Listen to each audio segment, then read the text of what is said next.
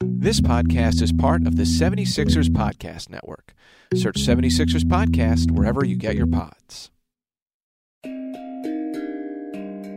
This is From the Inside with me, Brett Brown. Episode 1. We've been in the bubble a month, and I feel like I have settled into a routine.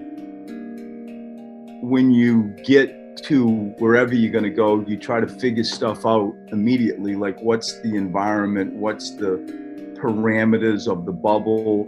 You know, what shuttles can you take um, to to to you know expand? Sort of just living in a hotel room and watching videotape. People need to live. So you come into the into the bubble and you start to try to learn what are the resources that are available to to us, you know, as NBA coaching staff and athletes and for my players, what are the resources? And the NBA is so far out in front of so many things to create, you know, gaming devices and gaming areas for the players. There's there's you know the beam tossed on lawns. There, there's poolside activities. There's putting greens. There's stuff to keep you know people engaged and connected like I, I've uncovered an unbelievable routine where you can get up and although it's a a confined space you know you get up really early i can i can get my run and walk in. Um, there's access you know to a lake that is connected to another lake through a canal. And each team has their own you know boat. It's a pontoon boat that, that goes slow but it just lets you you know not feel like you're trapped and, and have sort of cabin fever.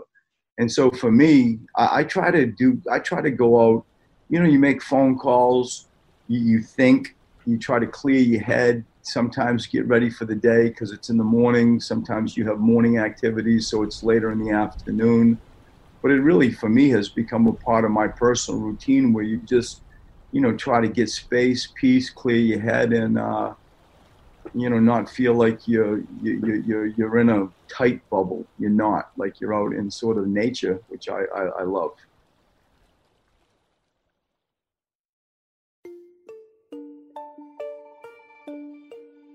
Now that the seeding games are here everything is amplified. It, it's it's go time now. You're in the bubble. You know you're spending a lot of time with the team and the coaching staff and videotapes the reality that you're going to blink and the playoffs are going to be right on your doorstep is ever present.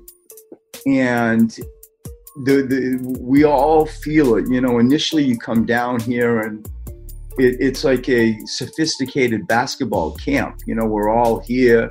You, you feel like you're a little bit back at college in some ways where there's a campus, you know, and you bump into people all the time and you know we all sort of got the same kind of flow to our lives in this bubble. There are three areas in my bubble. You know you have teams like dallas and and, and, and oklahoma city and memphis and so on. And so like you bump into those coaching staffs and the players all, all the time and now that like the games are starting to you know be played regular season and you know the playoffs are around the corner like the reality of the serious side the, the kind of business side of the nba season is is here. And initially you know you didn't feel it like that. You're all trying to figure out what's the world look like nowadays as it relates to nba basketball I think the dust is now settled. Now you're starting to understand, um, you know, how to navigate our new living environment, and and most importantly, the uh, the reality that the playoffs are, are, right around the corner.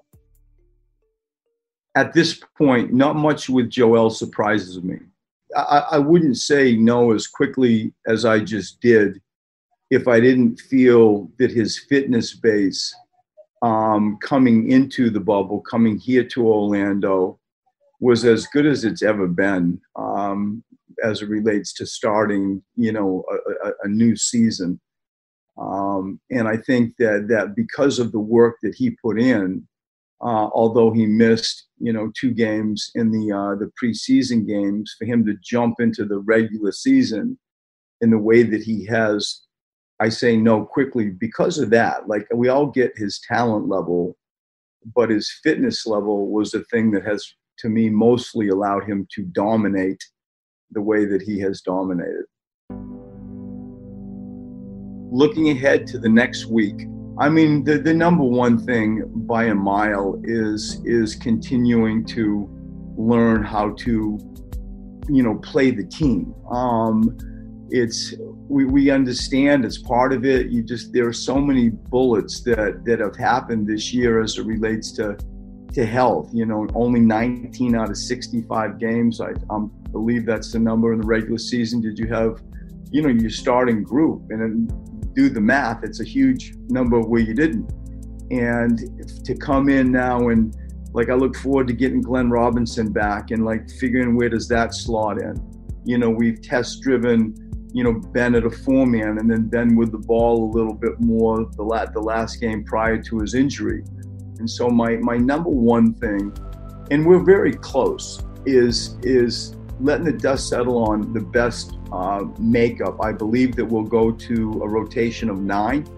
Um, I don't see it swelling up to uh, you know 11. It could go to 10 based on you know foul trouble or, or, or matchups.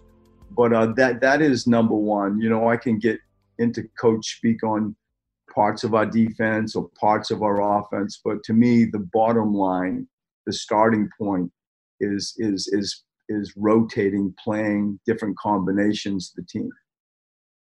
There is a committed, unified uh, desire to to make people aware of all of the issues with Black Lives Matter that we've discussed. The flashpoints that have happened over the past what three four months that, that, that bring attention to this issue have have galvanized, you know, the players and the coaches, and you've seen it come together in a significant way here in the bubble from just an example of how we decided to interact and be unified uh, during a national anthem. There is a very sort of defined fraternity that you feel a part of just as a member of the NBA. And as it relates to, to our team, the 76ers, you know, they, they just, they, they're back at college. You know, it's like this incredible basketball camp. It's a campus. You, you know, you eat together. You, you, you live in the same building together. You get on the same bus together. You have a restaurant that you can go to and have team meals together. And uh, there's still enough wiggle room where people all of us like your space and your privacy. And so I don't have any complaints truly of, of how this whole setup has happened. I feel like because of this environment, the peripheral benefit of team stuff, you know, togetherness stuff, interaction where you may not have it as much stuff is is heightened. It really is a uh, an environment that can produce those opportunities. This is From the Inside with me, Brett Brown. Thank you for listening. I'll talk to you next week.